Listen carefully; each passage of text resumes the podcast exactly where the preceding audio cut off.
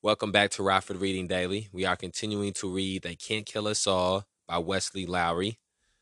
Would like to ask everybody tuning in to please share a link to this episode on whichever social media platform you may frequent. Previously on Rockford Reading Daily, we continued reading chapter one of They Can't Kill Us All. We got a a brief history of some of the racial discrimination and racial disparities, racial inequities that exist in the St. Louis area. We spoke about the commonalities that exist in some of those racial disparities and inequalities in St. Louis and the ones that existed in Milwaukee in the book Evicted and the ones that existed in Chicago in the book High Risers and ones that we've read about in other places in the United States of America throughout our Rockford reading series and we spoke about how commonly throughout time this has been the issue of racial inequality, racial discrimination has been something that has been a constant for black people in this country. We spoke about some of the history of police shootings that had taken place in St. Louis. We learned about the state attorney that was in charge of the case, in charge of cases and in charge of prosecuting cases in in St. Louis. We learned about how rare it is for police officers to be prosecuted for these shootings and how even more how it was even more rare for them to be convicted. So, with that being said, let's continue reading They Can't Kill Us All, Chapter 1. Much of my job as a reporter consists of desperate and, more often than not, failed attempts to convince people with no reason to trust me that this is exactly what they should do. A fellow reporter once remarked to me that a reporter deals in the extremes, showing up on what is either the best or the worst day of your life, stepping up to your doorstep to find either elation or pain. We ring your phone the morning after you've claimed the winning Powerball ticket, and we show up, notebook tucked in our back pocket, the day after your mother or brother has been killed. Maybe it was a car accident, or a murder, or a police shooting. How did you find out? And will you tell us more about them? We're so sorry for your loss. Oh, and by the way, you don't happen to have a color photo, do you? It's not an exact science. Sometimes those closest to a news story are eager to talk to you and every other reporter, and other times just to one or two lucky souls who happen to show up with their notebook at the exact right moment. Other times, no matter what the technique, no number of attempts or approaches will convince someone to submit to an interview. But every reporter works their own advantages, developed by trial and error. I knew immediately which tack I'd take with Netta Elzie, whose trust later became one of my advantages when seeking interviews with other residents and activists. Netta was deeply suspicious of the media, not unlike many of the families and friends of police shooting victims I had encountered before.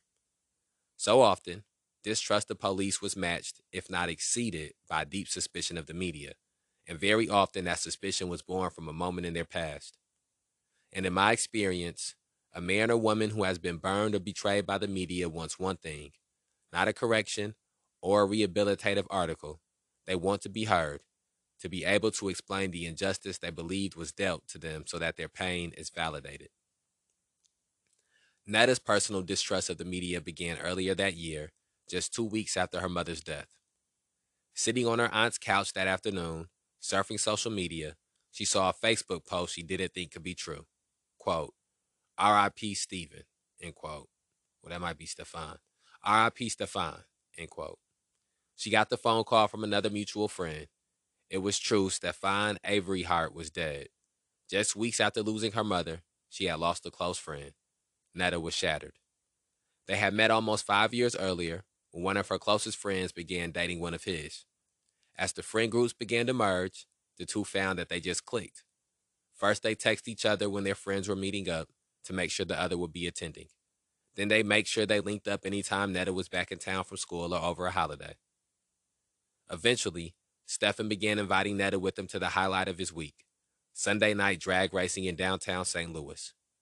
Netta remembers Stefan as a showman, a clown, who will go out of his way to make everyone laugh as they sat around someone's living room or basement, or when they head out to a bar, club, or restaurant. He was the friend group's Mr. Fix It, getting much of his money from working odd jobs on cars and buying old beater vehicles, fixing them up, and reselling them. When you talk to his friends now, one of the first things they all recall is that Stefan had a hustle about him. While everyone else had upgraded to smartphones, Stefan was still carrying around an old black flip phone. Quote, as long as it rings and I can keep getting my money, it works. End quote. Stefan would Stefan would shout as his friends would burst into laughter each time his dated ringtone would interrupt the hangout. The police said Avery Hart had fled from a traffic stop, prompting a police chase that included a spike strip and a helicopter. When Avery Hart crashed his car, he allegedly jumped from it and ran with a gun in his hand. Then, having trapped him in an alleyway, the officer said they saw him raise the gun in their direction.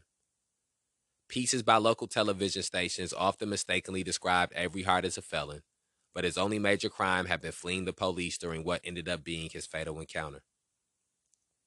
Otherwise, Avery Hart had no criminal record other than a few unpaid traffic tickets and a misdemeanor marijuana charge.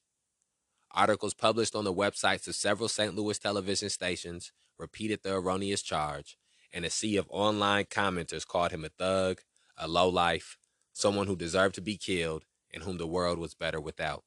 Quote, the comment section was so horrible, end quote. Netta recalled as we discussed Stefan's death more than a year later. Quote, that was my first time really realizing that these racist people from the internet are real life people. This person saying these horrible things about my dead friend could be my neighbor. End quote. But Stephen Avery Hart had the misfortune of being a black man shot and killed by the police before Ferguson. His killing drew almost no media scrutiny, besides the occasional article in the Riverfront Times, a scrappy weekly newspaper in St. Louis, which continued to follow the case. Avery Hart's mother, Stacy Hill, was sitting at home when she got the phone call telling her that the St. Louis police had shot her only son. The 54 year old mother has spent her entire life in St. Louis, where she still works at a local grocery store decorating cakes for birthdays and graduations and funerals. Stefan had been on the way to an auto parts store to pick up supplies for one of his mechanic jobs. His mother still says he should have been a race car driver. So much did he love driving fast from the first time he ever sat behind a wheel. And he was driving fast on that day when the flashing lights pulled up behind him. He had no criminal record and, his family insists, was carrying his gun legally. But he did commit a crime. He ran from the officers who tried to pull him over. Hill wishes her son hadn't run, but she understands why he did. Black residents of St. Louis all fear the traffic stop. Departments in greater St. Louis are known for using them to milk revenue for their city's bottom line, often stacking multiple violations into a single citation. When tickets go unpaid, a warrant is issued. On the day Mike Brown was killed, Ferguson had almost as many active warrants as it did residents. Stefan Avery Hart had an outstanding traffic warrant. After the first call, Stacy Hill raced to the scene of the shooting. Unable to get answers, she tried the hospital, where workers and security guards wouldn't tell her if Stefan was dead or alive. After several hours, she went home and waited. Finally, she got a call excuse me. Finally, she got a call summoning her to the medical examiner's office. Hill was heartbroken, and then she became angry. She read all the headlines calling her only son an ex-con and a felon. Those same articles declared that Stefan had pointed a gun at the officers chasing him, but she just didn't believe it. The investigation would clear her son. She knew it. But few things move as slowly under such a unique cloak of darkness as an investigation into an officer involved shooting. It was months before she got a call from a St. Louis police sergeant in September 2014. The shooting of Michael Brown had thrust all local police departments under public scrutiny. They wanted to give her an update. Hill says she was told that the initial police story was wrong. Her son had never actually pointed the gun. Rather, he was reaching down to pick it up off the ground when he was shot. Quote, My son deserved to go to jail that day, end quote, Hill still says. Quote, He did not deserve to die, end quote. Hill begged the sergeant to have the department issue a new press release to correct the record. She asked for the officers' names and was told that those, too, were unavailable to her. The investigation was ongoing. To date, it still is. She went home and waited. Almost two years after that meeting, she is still waiting. For Netta, The pain that pushed her to protest began privately with the deaths of Trayvon Martin and Jordan Davis, as well as the execution of Troy Davis, a Georgia inmate whose appeal of his death sentence became a rallying cry around the same time that the story of Trayvon Martin reached its apex. This private feeling of sorrow was compounded by the two police shootings that would define the next years of Netta's life. One of a man, Stephen Avery Hart, whom she had knew and loved, and the other of a man, Mike Brown, whom she had never known.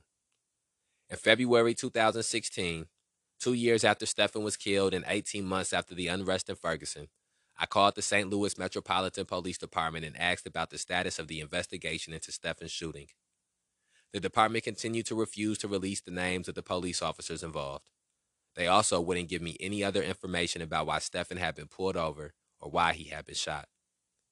All they would release in terms of documents was a two page preliminary police report, for which they charged me $6.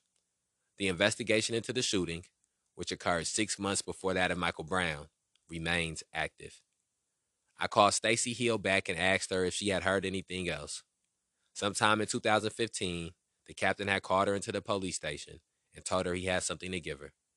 During this meeting, he handed over a more than 40 page case file, which included the same two useless pages that I have been given, as well as a full readout of the incident report. The report, which Stacy Hill sent to me via FedEx the next day, excuse me.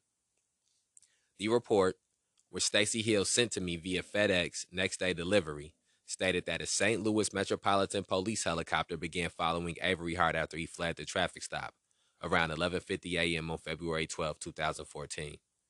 After officers deployed spike strips, the report says Avery Hart ditched his car in the alley and began running with the gun in his hand. Not far behind were two officers, now pursuing him on foot. As Stephen ran down another alley, he attempted to throw the gun over a tall wooden fence, but he miscalculated the height. The pistol, according to the account of the shooting given by a police officer who was watching from a helicopter, hit the top of the fence and landed back in the alley at Avery Hart's feet. Initially, Avery Hart kept running. Then he paused, turned around, and bent over to pick the weapon up. At that moment, according to the officer with the bird's eye view, the two officers who had been running after Avery Hart rounded the corner, pulled their guns, and opened fire. Quote, we could see the detectives draw their firearms and then the suspect fall to the ground. End quote. John Furr, the office in the hel- the officer in the helicopter said in a statement to investigators. Quote, Detectives advised over the radio that shots had been fired. The suspect laid in the alley motionless. End quote. So what actually happened in that alley? Did Avery Hart really threateningly quote raise end quote the gun at officers? Or was he in the act of picking it up when officers ran up on him, got spooked, and opened fire. Will the officers involved be charged? Probably not. And when will Stacy Hill get some of the answers she so desperately desires? It's unclear if she ever will. And that brings us to a changing of the theme within this chapter. So let's have a reflection. What really stands out to me is the the distrust of the media that Wesley Lowery speaks of and he talks about how oftentimes the distrust of the police for activists comes hands and for community members comes hands in hand in hand with the distrust of the media. And what i have experienced in rockford and winnebago county is that most of the time the media echoes whatever it is that the police department puts out or whatever it is that the police department says or the state's attorney says and that it, they become like a satellite for this police department or a propaganda machine for this police department and that is what makes people uncomfortable and untrustworthy of the media is because instead of seeming as if it's a separate entity from the police department and from the state it seems as if it's conspired and working hand in hand with the state. And when you go to different places that changes in some in some aspects you know every every specific city has this unique media police department relationship media state's attorney community relationship.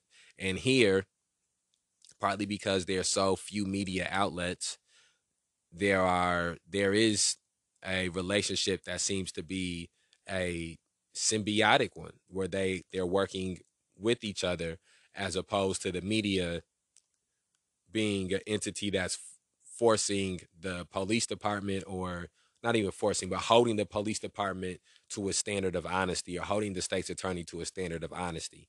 Eh, there's been times where the media, the information that the media gives is word for word the exact information that the police department or the state's attorney is giving. And there's been times where we've at the May 30th Alliance specifically I don't even know if reaching reaching out to the media is the right term, but we've told the media about something from our perspective or our vantage point to be re- to be told back by a, a outlet. Well, that's not what the police say are saying, and we're going to go with what the police are saying. and then a lot of time, excuse me, sorry about that.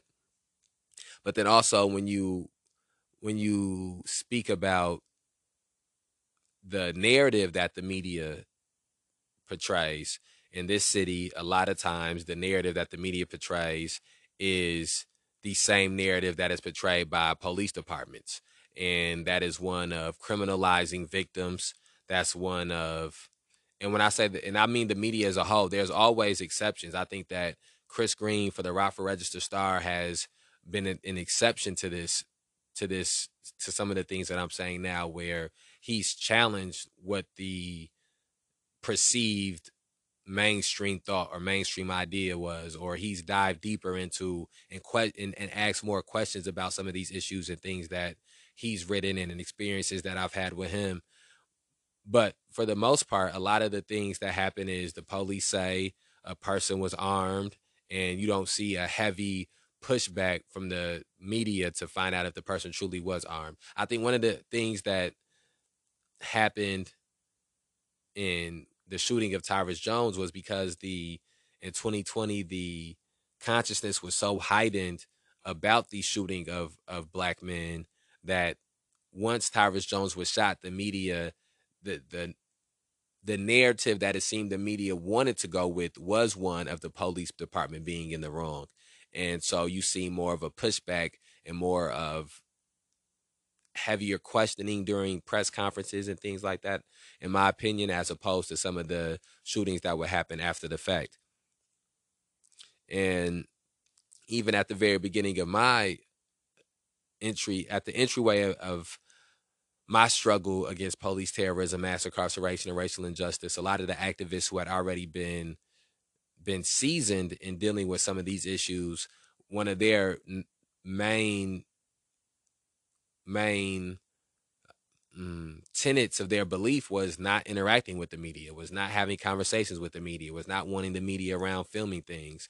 And I've spoken before because we have read things before that sort of touch on the relationship that activists and media have, or uh, protesters and media have. And I've spoken that spoken about how I think that the media, just like electoral politics and just like a bevy of other things is an instrument that you want to be able to use to your advantage. But I think that in using that instrument to your advantage, you have to understand the pros and cons that come with it. You have to understand the reality of the situation. And the reality of the situation is that most of these people in the media are not necessarily aligned with you ideologically. They're not on the same side of the fence as you. They're looking for the story. They're trying to find you know, if they're even around to ask questions or to investigate something, it's because they believe that it is something that people want to hear about, not necessarily because they believe that it's the right thing or it's what people should hear about.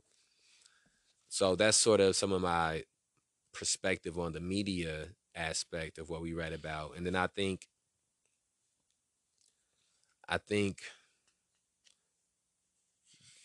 the next thing that I would expound upon before we continue reading is this.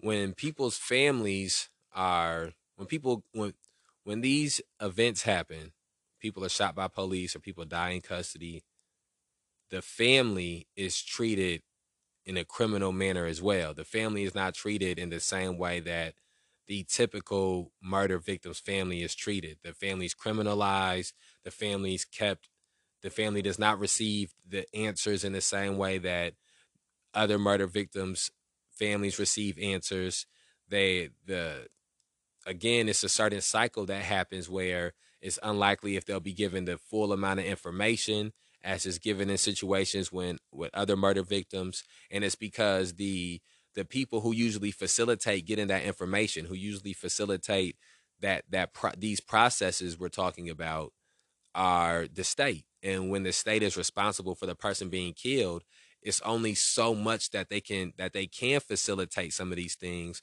or give information on some of these things without incriminating themselves. And I think that that's one of the other unique aspects of police terrorism that we have to be cognizant of when we talk about why the system has to change is that so many people are victims of this system and this system has nothing set up to advocate or to assist those people who become victims of the system. Uh, all all outlets are just different for you know you want to file a police report you want to file a complaint against the police you got to go to the police or you got to go to some institution that's connected to the police. You want the police to be charged for a crime you got to get the police to sign off on it. You know uh, even in here this stuff they talked about earlier we read on the previous episode about why states attorneys are reluctant to charge these police officers is because of the relationship that they have with these police officers because they need these police officers to come and testify in courts in, in court and to assist them with getting the convictions and and so you just see the the lack of an of an outlet for or a lack of an avenue for people who are victimized by the state to be able to seek justice. Okay. Let's try to knock out one more section before we wrap this episode up. Much as they did on the last two days, crowds had gathered near the street where Michael Brown had been killed and were rallying at the charred remains of the QuikTrip gas station on the evening of August 11, 2014. Night began to fall, and the crowds grew increasingly angry as heavily armored police officers began threatening to deploy tear gas if they did not disperse. After leaving the Brown family's press conference, I had driven across town to meet up with Netta and a handful of other young residents and soon to be activists outside the NAACP meeting and then asked them to direct me back into Ferguson. Quote, slow down, end quote. Netta urged as I whipped my rental car around a suburban side street. Quote, the cops around here don't play when it comes to speeding tickets, end quote. I probably should have known as much, but it was still just my first day in Ferguson. After I parked my car just up the street at the home of one of Netta's friends, we made our way toward the intersection of Nesbitt and West Florissant, where it appeared about three dozen people were squaring off against police officers. Quote, I'm under siege, end quote, said Donald Harry, the owner of a single story house that sat at the corner of Nesbitt Street and West Florissant Avenue. Across the street stood dozens of residents shouting at the cops. A block in the other direction, behind Harry's home, stood armored police vehicles and an advancing line of officers. Harry was trapped in the middle of the chaos. The previous night, rioters had shot out the back window of the black SUV that sat in Harry's driveway. When he heard yelling and commotion outside and threatening declarations from the police officers, he got worried and left his house. Quote, I've got my family in here, end quote, Harry told me, pointing back at his home. I was jotting down the rest of his sentence when Harry grabbed me, shoving me sideways onto the ground and toward the shrubbery. The police had begun firing tear gas, and while my head was buried in a notebook, I hadn't noticed the canister that had landed inches from our feet. Soon the corner on which we were standing was engulfed in a cloud of tear gas. Covering my face with the collar of my sweater, I glanced behind me in time to see Netta clutch the top of her chest. Quote, Are they shooting us? Did I just get hit with something? End quote she screamed. The rubber bullet that had struck her chest was now lying at her feet. We both started running back toward the car. Quote, I was just trying to get my sister's house, end quote, cried one 23 year old who lay sobbing on the lawn. I was just trying to get to my sister's house. Excuse me, I think I might have said that sentence wrong. He said he was walking home when officers approached him, sprayed tear gas in his face, and peppered him with rubber bullets. His friends pleaded with an ambulance to hurry, and the neighbor offered to drive him to the hospital. Quote, I don't need a hospital, end quote, the man yelled. Quote, this is my home, end quote. The police aggression only further incited the crowd, with some lying in the street with hands in the air. Quote, don't shoot, end quote, they chanted. Others added, quote, Go home, killers, end quote. Others fled, crying out for water as stinging tear gas bit at their eyes. While many residents of Ferguson have been deeply outraged by the violence and looting of the previous night, what upset them even more was the nightly militarized response of law enforcement. These suburban families weren't used to seeing officers in riot gear, which further ingrained the image of a hostile occupying force in the minds of residents whose support would have been vital for the police to maintain order. As the night wore on, residents who remained outside began to regroup. Many refused to leave the streets, Others were physically incapable. As police moved up West Florissant, many residents said they were trapped. The neighborhood consists of a series of cul-de-sacs with one main road stretching between them, and each one was now blocked by police. After running to the car for a bottle of water, I decided, despite Netta's warnings, to move back up toward the tear gas to see what was going on. As I made my way up the street, I ran into 25 year old Edward Crawford. Quote, this is beyond Mike Brown. This is about all of us, end quote, Crawford told me, insisting that the reason he had come out into the streets was because he had previously been subject to traffic stops and searches and had felt he was harassed by Ferguson police because of the color of his skin. A young father who worked as a waiter, Crawford had joined the protest not long before the tear gas and rubber bullets were deployed. Quote, the looting was wrong, but so was this. This is excessive force, end quote. He said as a tear gas canister landed just behind his feet. As I made my way back to my car for the final time, I ran into Crawford again. Two nights later, he and I would both be thrust into the national narrative as I would sit in a jail cell in the basement of the Ferguson Police Department. Crawford would again join the protest, this time wearing, a, wearing an American flag tank top and eating a bag of chips. He would race to a canister of tear gas fired on the protesters and, and in that captured by the camera of Post Dispatch photographer Robert Cohen, toss it through the air back toward the police officers. The image went viral, becoming perhaps the single most recognizable symbol from the Ferguson unrest. But tonight, Crawford was no symbol, and he was no hero. He was just a scared resident who was convinced that this aggression from the police might never stop. Quote, You're going to write your story and you're going to leave town, and nothing is going to change, end quote. Crawford told me as the late hours of Monday turned into the early hours of Tuesday. Quote, one day, one month, one year from now, after you leave, it's still going to be fucked up in Ferguson, end quote. That brings us to a changing of the theme within this chapter, so let's have a reflection. So, I think what stands out to me from what we just read is the militarization of the police. And um I think about the book I've read that's entitled Rise of the Warrior Cop, the militarization of America's police force. And in there they talk about the militarization of the police, not just in the in the aspect of weaponry, but also in the the, the mind state that the police have. And I think that that is at at its highest form af- when there is some type of social unrest. You begin to really see that the police don't stand with the people. That the police are an institution that is implemented to keep the people in their place, to keep the status quo maintained.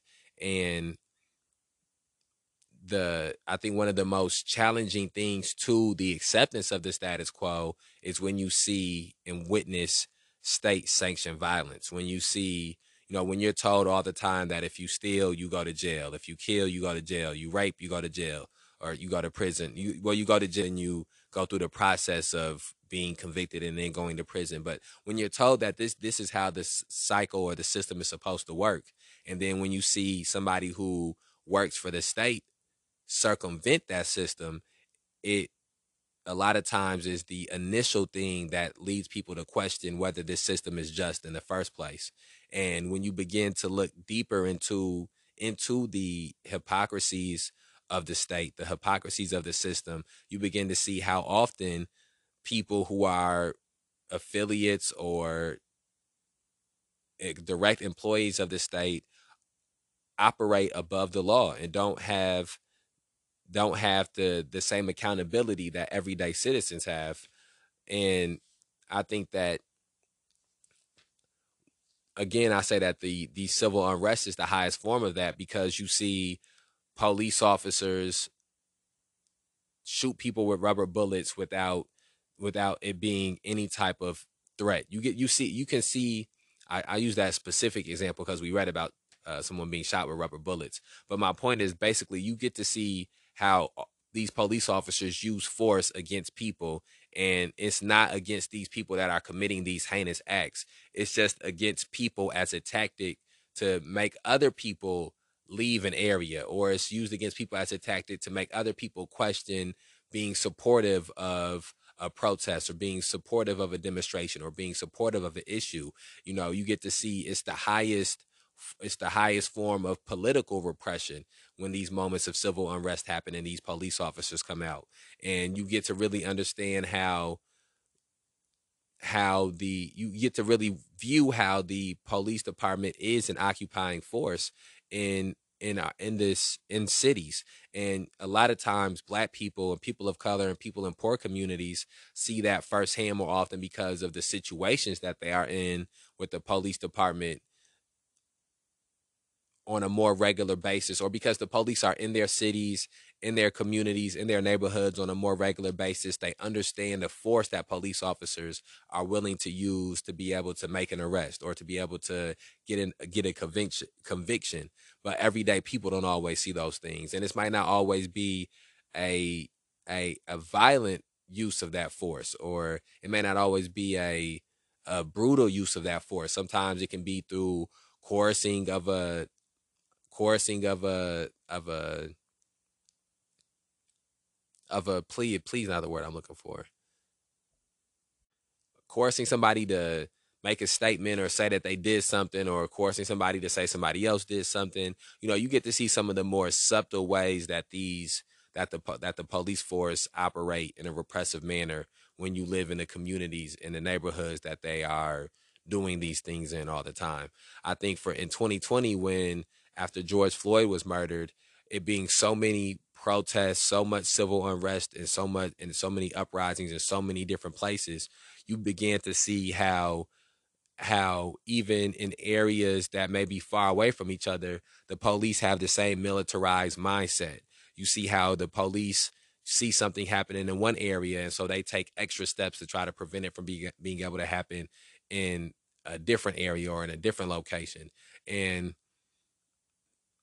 for a lot of people, I think seeing that use of force really opened up their eyes to, and for me, being on at May on May on May 30th, five days after George Floyd was murdered, being at a protest in Rockford, Illinois, watching police officers tase people that were unarmed, pepper spray people that was unarmed. I was shot with a pepper spray bullet in the face, unarmed, posing no threat. Seeing people be falsely arrested and seeing it happen throughout multiple protests that happened when, that went on during the summer really was a eye-opening and, and an awakening experience for me as well.